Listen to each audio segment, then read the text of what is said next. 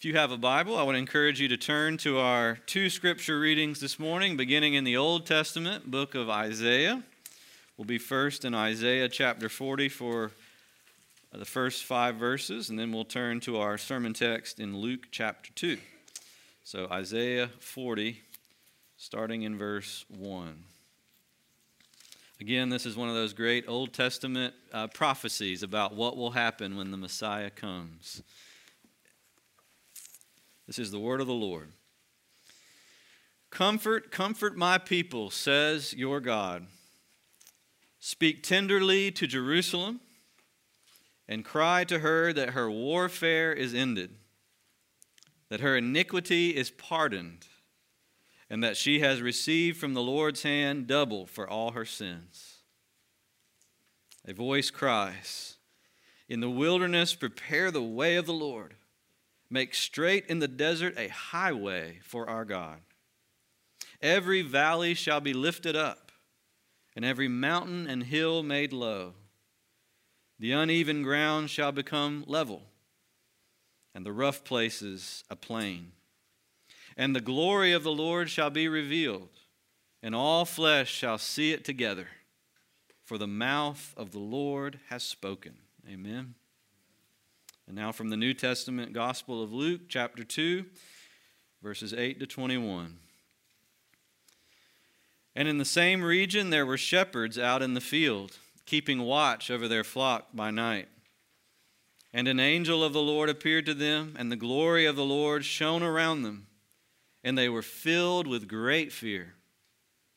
And the angel said to them, Fear not, for behold, I bring you good news of great joy that will be for all the people. For unto you is born this day in the city of David a Savior, who is Christ the Lord. And this will be a sign for you. You will find a baby wrapped in swaddling cloths and lying in a manger. And suddenly there was with the angel a multitude of the heavenly host, praising God and saying, Glory to God in the highest and on earth peace among those with whom he is pleased. When the angels went away from them into heaven, the shepherds said to one another, Let us go over to Bethlehem and see this thing that has happened, which the Lord has made known to us. And they went with haste and found Mary and Joseph and the baby lying in a manger. And when they saw it, they made known the saying that had been told them concerning this child. And all who heard it wondered at what the shepherds told them. But Mary treasured up all these things, pondering them in her heart. And the shepherds returned, glorifying and praising God for all they had heard and seen as it had been told them. And at the end of eight days, when Jesus was circumcised, he was called Jesus, the name given by the angel before he was conceived in the womb. The grass withers and the flowers fade, but the word of God stands forever. Amen. Every time a king is born, there is appropriate fanfare. Don't you agree? Appropriate fanfare. Uh, you might not be as much of a watcher of the royal family as I am. I know I'm weird. Y'all know I'm weird. We can get that out of the way. Uh, little George was born several years ago uh, to William and Kate. He will one day, Lord willing, be King of England himself, little George. And to announce his birth, it's this whole ceremony that they do out, out in front of Buckingham Palace. Uh, palace staff dressed in tuxedos come out with a very fancy framed proclamation that has all the details of the baby's birth the, the weight, the length, the, the doctors who delivered the baby sign the little official royal thing. It's got the queen's seal on it. And they have this golden easel out front that these tuxedoed folks come out and put the announcement ceremoniously on the golden easel. And all the people who are crowded around the front gates of Buckingham Palace waiting for this to happen are standing there and they see it and cheer. You know, a king has been born, right? A king has been born right out in front of the palace, golden easel and all the rest. Now, Think about this this morning, this Christmas morning. When God's Son was born, it was impossible that he would come into the world without any fanfare. It was impossible. that There had to be some fanfare, right? And so God sent angels, not just tuxedoed men, but angels, the heavenly host. And they came not just with a written proclamation, but a verbal, out loud, almost song that they sang. But I want you to see again, we've seen it all, all series long here in December, the exalted lowliness of it all. Because God, when He sent His fanfare about His Son, did not send them to a palace. There were no golden easels. Where did He send them? As the Jesus Storybook Bible says, to a bunch of raggedy shepherds people who would have been considered on the lowest end of the society social scale received the official fanfare announcement from God Himself about the birth of His King, about His Son. Do you think God's trying to teach us something? Through all these details about the birth of Jesus, how, how he's specifically choosing to come into the world in a lowly manner, is he trying to teach us something? I think he is. Here's what it is today God gives grace to the humble, but he withstands the proud. God gives grace to the humble, but he withstands the proud. If you look at your bulletin, I want to show you this in just three simple ways. We'll follow the story. First of all, seeing what the shepherds saw. Secondly, what did the shepherds hear? And lastly, what did the shepherds do? Y'all ready for it? I'll take that as a yes. We're cold, I know it. It's, it's Christmas, but here we go. What did the shepherds see out there on the plains that night? Well, verses 8 and 9 kind of give us an idea, and it's an amazing thing that they saw. Uh, first of all, it says they saw an angel. Now, these were shepherds who were not expecting to see an angel, of course, right? I mean, who does expect to see an angel after all? Uh, not anyone really, but especially not shepherds on duty in the middle of the night. And this is what was the case here. They were on duty shepherds out in the fields, keeping watch over their flock. Being a shepherd was a hard job, especially back then. Uh, sheep and other livestock were kept not typically in pens most of the year, but they were free range. And so they would have to follow them around from pasture to pasture to wherever the grass was growing at that particular time. And at night, they'd have to huddle them all together around a fire and keep them there. They'd have to stay up all night to make sure none of them strayed away and to make sure no predators came around to get the sheep. And when you're a sheep, what is a predator? Just about everything, right? Uh, just about everything. You're kind of one step up from a chicken. And everything eats chicken. And most everything eats sheep, right? And so the shepherds have a full time job when they're on duty to watch over these little woolly creatures. They are not expecting to see angels. And yet an angel appears. And you can see right off the bat this is not your cute, cuddly baby playing a harp on top of a cloud. This is not that type of angel, if there even is such a type of angel as that. I don't know that there really is a, a naked baby on a cloud. Uh, I don't know where we got that. Uh, this was a warrior of light. And we know he was a warrior because later on it says he's joined in verse 13 by a multitude of the heavenly host. And that word host means army. It's like here is the general angel, the angel who is the general of the angels, appears. Later to be joined by his army, the army under his command, under God. And along with the angel was a light that shone around them. And this is a famous part of the story. The glory of the Lord shone around them, it says, uh, describing what the Old Testament calls the Shekinah glory of God. Have you ever heard of that before? The Shekinah glory? That's a Hebrew word that means the visitation, the, the coming to dwell kind of presence of God. When, when God comes to settle with his people, it's the Shekinah glory. And in the Old Testament, the Shekinah always came with the same phenomenon it was fire, it was cloud, it was burning and bright, and everybody fell on their face like they were dead in front of the Shekinah glory. You couldn't come, you couldn't come close to the Shekinah glory. And that's what these shepherds saw. In the middle of the night, a bear? No. A lion? No. God's army. God's Shekinah presence, as if God were announcing to these shepherds, Here I am. In the midst of you, I am coming to stay. I am coming to dwell. I am moving into the neighborhood. Behold my glory. What is the shepherd's reaction to this? What would have been your reaction to this? Well, it's the same as it always is in the Bible when someone sees the Shekinah or someone sees the angels. It says they were filled with great fear. I prefer the King James at this point, because maybe it's just from my childhood, but they were sore afraid. I like the way that puts it, right? They were sore afraid. Uh, I mean, I don't know if this is what they intended way back then when they translated it that way, but it makes me feel like they were so afraid it hurt. They were sore afraid. They, they fell upon their faces in the dust when they saw the glory of God. Why? Because glory, y'all, I've said this before, but glory means weight like heaviness. That's what glory means in the Bible. They saw the heaviness of God revealed to them.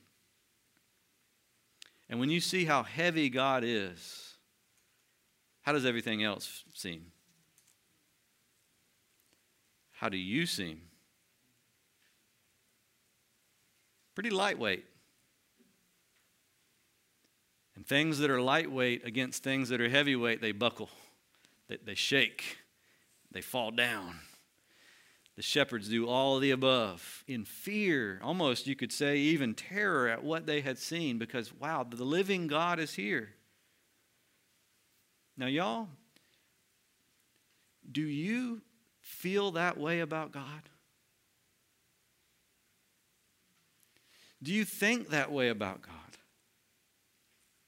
Because actually, if you're going to understand the Christmas message and really going to embrace it truly in your heart, you're going to have to have that sense of the weight of God, or it's not going to make sense.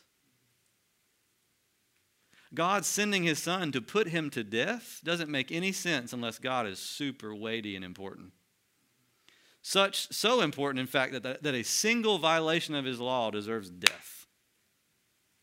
That's God. The shepherds came face to face with that, and you and I need to as well. Uh, I tell this just about every Christmas, but I know you don't. You remember everything I say, right? You don't know. So, so you might not even remember this, but I went to Bethlehem in Israel one time. Went to Israel one time, and I, I loved going. And the Church of the Nativity is, is where they have said for many years this is a site where Jesus might have been born. I can neither confirm nor deny, but there's a church built over the top of it. It's actually two churches in one over the top. And there is a particular door that you go through to enter the Church of the Nativity. It's called the Door of Humility. Remember me telling you about that? And the door was purposely made. I don't remember. Mike might remember. He was there with me actually. It was it was small. I mean, you, I had to bend down quite a bit to get through that door of humility. Everybody has to bend down to get to it. And you look at it and you think, wow, were they elves? Why, why, did they build the door that small? And the answer is simple. They were trying to make a point about Christmas. This is the Church of the Nativity. And in order to see truly the place of Jesus' birth, in order to see the point of Jesus' birth, you must go low. The high and mighty can't see this. The people looking out for golden easels and palaces can't get this. Only those who have been brought to the dust before their Maker can get this. And in a time and an age where we live, and, and, everything seems to be so disenchanted because we're so filled with materialism and consumerism and all the isms, right? And, and we've lost that sense of transcendence with God, we need to recapture it. We need God's grace, actually, to come and recapture it for us. So that in a way, the glory of God might blaze around us this morning so that we can realize where things really stand between us and God. God is important, God is weighty, we are not. The things of this world are light and momentary compared to Him. Before Him, no sin can come, and therefore no sinner can come. And yet, God, in His mercy, sends His Son into this world. Do you believe that God is that significant? Is there anything in you that trembles in fear at the living God? If not, you're not ready for Christmas. If so, you're ready to hear what's next. Because the shepherds didn't just see something, they heard something. That's the second thing this morning. If you'll look at verses 10 to 14, the shepherds saw the blazing glory. They were humbled. They were made sore afraid. And then in verses 10 to 14, the angel begins to speak. And the word that the angel speaks is a word of reassurance. Have you all ever experienced this? A kind word can really calm you down when you're in a tough spot. I mean, the Bible actually says it. A kind word turns away wrath. Meaning, if someone's angry at you and you, you speak kindly to them, you don't return barb for barb, it can actually calm them down. Sometimes it might make them more mad, you know, uh, but most of the time it calms people down when you're kind in your words. I remember when I was uh, in first grade, I was in Miss Schwab's class, and I brought her from my mother a Christmas gift to school. Uh, I don't even remember what it was. It was some kind of breakable Christmas trinket of some sort. Beautiful, I'm sure. And I was so excited to bring it to Miss Schwab, teacher's pet. And somehow I broke it. I don't remember the circumstances, but between when mom gave it to me in the morning and when I got to give it to her, it broke. Either I dropped it or it was in my backpack and it got smushed. And I was absolutely terrified and shattered. And I went up to her and I remember just bawling, you know, as a, as a first grader. Oh, Miss Schwab. I'm afraid of what she's going to say. I'm afraid of what my mom's going to say. And I'm just sad that she's not going to get to enjoy the gift I gave her. And I'm just sobbing. And I'll never forget it. Miss Schwab just hugged me and said, It's all right. It's all right. I'll enjoy it anyway. That's what a kind word will do to a broken heart. Now, notice the shepherds have been shattered at the glory of God. And yet, the angel who brought that glory is the one to say, What does he say? What's the first two words he says? Fear not. Isn't that crazy? Isn't that crazy? Just stop for a minute and think about it. The God who makes us afraid says, Fear not.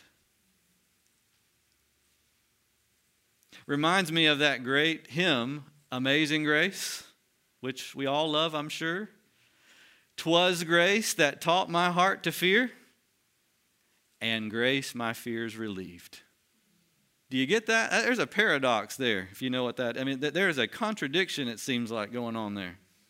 Grace teaches my heart to be afraid of God. That's the first thing it does. But then grace comes once I'm afraid of God and it relieves my fears with the announcement of good news. The angel says, Fear not. Why? Because I bring you good news of great joy. As if to say, I come in peace. God says, I'm with you. God says, I'm going to stay with you. And it's not a mission of condemnation, but of love it's not a mission of damnation, but of salvation. I bring you good news of great joy that will be for all the people, all of God's people in all places, in all times, will receive joy because of the news the angels came to announce. Look at verse 11. This is what the news is Unto you is born this day. Unto you is born. That's the thing about Jesus, right? He was born not for himself. He lived not for himself. He died not for himself.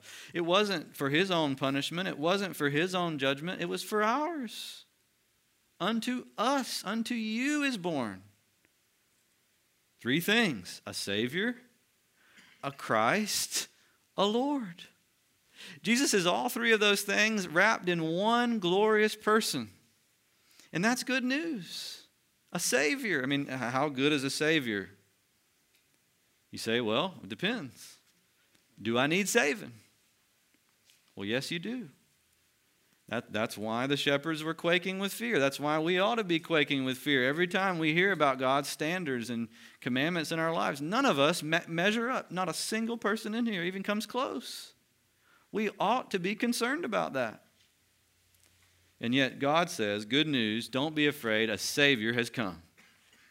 One who will deliver you by His work and not your work. Don't be afraid, a Christ has come. Uh, Christ means anointed one, a Messiah, one who's been anointed by God to do a job. Jesus came to reveal God to us. Jesus came to represent us to God as our great priest. He came to reign over us as our king. That's, that's the Messiah, the Christ. And finally, he came to be Lord, it says. Lord, Master, King, Ruler. And that one may sound the least good of the good news, but that's actually, I think, the most good of the good news because remember what the Bible compares us to the same woolly creatures that the shepherds are busy watching over. That's what the Bible says we are. I love that the Bible doesn't say, You are my wolves tough and alone in the wilderness, going it on your own, and what a majestic howl you have. The Bible doesn't say that about people. The Bible says, You're my sheep, which means you can't do nothing without Him. And I can't either, which means we're totally lost without Him. We need a shepherd. Amen? And Jesus was born that shepherd. That's what it means that he's Lord, he's master, he's king. He shows us the way we ought to go when we do not know it. The angel says, Look, you can go see this for yourself if you want to. This is a sign for you. You will find a baby wrapped in swaddling cloths. So far, so good. There are plenty of those around, right? They could have gone to Bethlehem and maybe found two dozen babies wrapped in swaddling cloths. But the last part, they're only going to find one of those. The baby wrapped in swaddling clothes is going to be lying in a manger. I guarantee you there was only one of those in Bethlehem. A baby in a feeding trough. Not many of those out there. As if to say, y'all, good news, the one and only is here. If your need is a missing puzzle piece, He is the piece that fits it. And the only one that fits it. And I want to tell you this morning the same thing is true for us. Your life has a hole in it.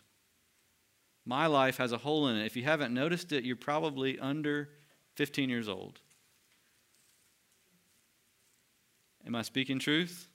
If you're over 15, you've noticed you have a hole in your life that hole has a shape, it has a size, it has dimensions, it has depths.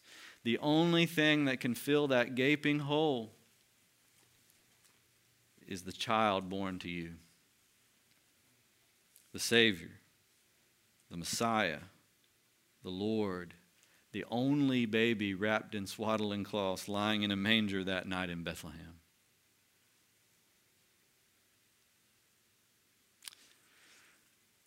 Everybody has strategies for how to calm the fear in the heart. Everybody has strategies for how to get peace in their lives and in the world.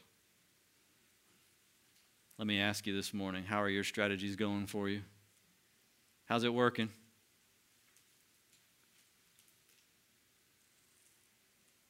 Is the hole still there? Only He can fill it. The shepherds saw, the shepherds heard, and finally this morning, what did the shepherds do?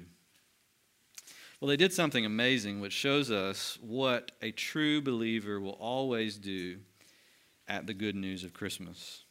Verses 15 to 20, the shepherds show themselves to be true believers at this point, which is amazing, really, because they only had this one interaction with the, with the gospel, just one time, and boom, God changed them and God brought real faith into their heart. And this is just a marvel to think about. They are bona fide believers. Did you know that, by the way, that faith is something you can test? We're so, you know, we're so prone to think that opposite of that. Like, faith is personal. Don't you be going and questioning my faith. I know I have faith. I know I believe. What are you doing, preacher man, trying to give me things to test my faith by? I know where I stand with God. Really? You really do?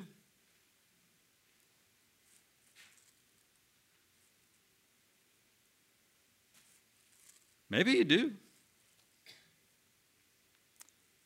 But does God agree with you?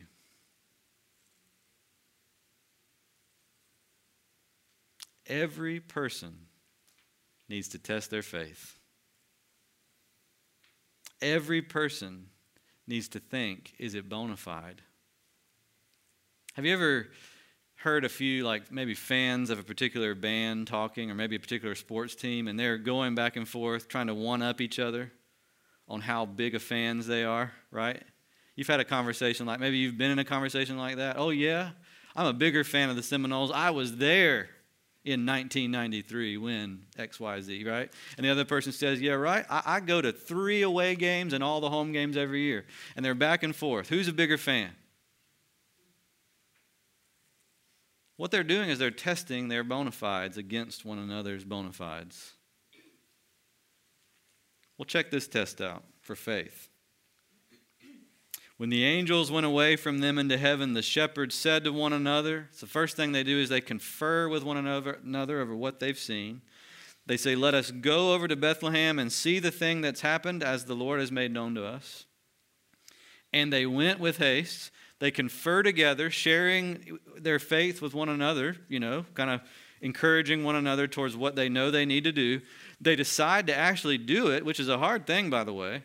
Uh, remember what the shepherds were doing. They were on duty, they had sheep to care for. Um, all the indications, actually, it doesn't say it in the passage, but all the historical indications point towards these were probably shepherds of the sheep that would be sacrificed in the temple because there was an old Jewish law uh, that we know about from that time that said any uh, sheep within so many miles of Jerusalem were only for the temple and Bethlehem is well within that range. They had important cargo. And yet, what do they have to do to go to Bethlehem to see the baby? Leave them out all by their woolly lonesome on the side of the hill. And yet they do it. And it says they do it with haste which is that same word that we heard when it said Mary went to Elizabeth with haste when she heard the word of the angel. They have that same faith that Mary had. That said, if God, if God just so much as suggests we need to do something, we're doing it. All God has to do is suggest it, and I'm there. And they go and they find the baby, and it says they, they shared their message and their wonder uh, verse 18 begins to be spread around. Other people begin to wonder with their wonder, and then they leave at the end, verse 20, glorifying and praising God, which is amazing that they don't walk away saying, Boys, how special we are. We'll tell our great grandchildren what we did tonight. That's not what they're saying. They're walking away saying, Glory be to God. Praise the Lord for who He is, for what He's done, what He will do. Y'all, right there, you have three, and I just want to quickly just list them out for you to think about. Three bona fides of faith.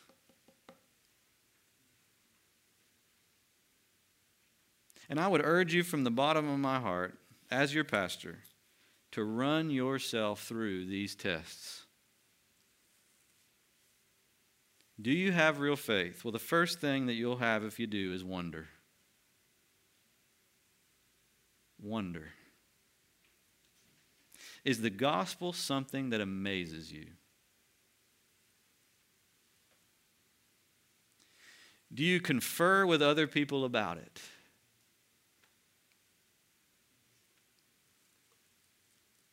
Is it a topic of conversation at all? For the shepherds, it was. They said to one another, Let us go. Can you believe what we just saw? Can you believe what we just heard? Let's go see it. Are you doing that with somebody in your life? Come and see Jesus. Come and see what I've seen. Wonder gives rise to conversation.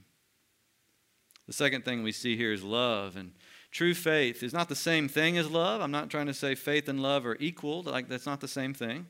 Love is added to faith. You're saved by faith alone. Love is added to that. And yet, a real faith always has love added to it, always has love coming out as fruit. And you see love here because of that word haste. And I just want to make a big deal out of that word, like I did with Mary several weeks ago uh, for them to hear what they heard and immediately, without any delay, go and do God, what God told them shows that they had a heart for the Lord. They had a passion for God. They cared about His words, they treasured them. And y'all, that is a bona fide faith. Do you treasure the Word of God? When Jesus comes to us, He comes clothed in the Bible. He comes holding a Bible to hand it to us. He comes bringing a word. And if you do not treasure that word, question whether you got faith. Question whether it's real. Do you make haste to be with the Lord by hearing His word? Do you make it a priority to be with the Lord in prayer? They did. All true believers have. Last bona fide here is praise. They walked away not boasting in themselves, but glorifying and praising God. Have you ever thought about this? Everybody's life has a soundtrack.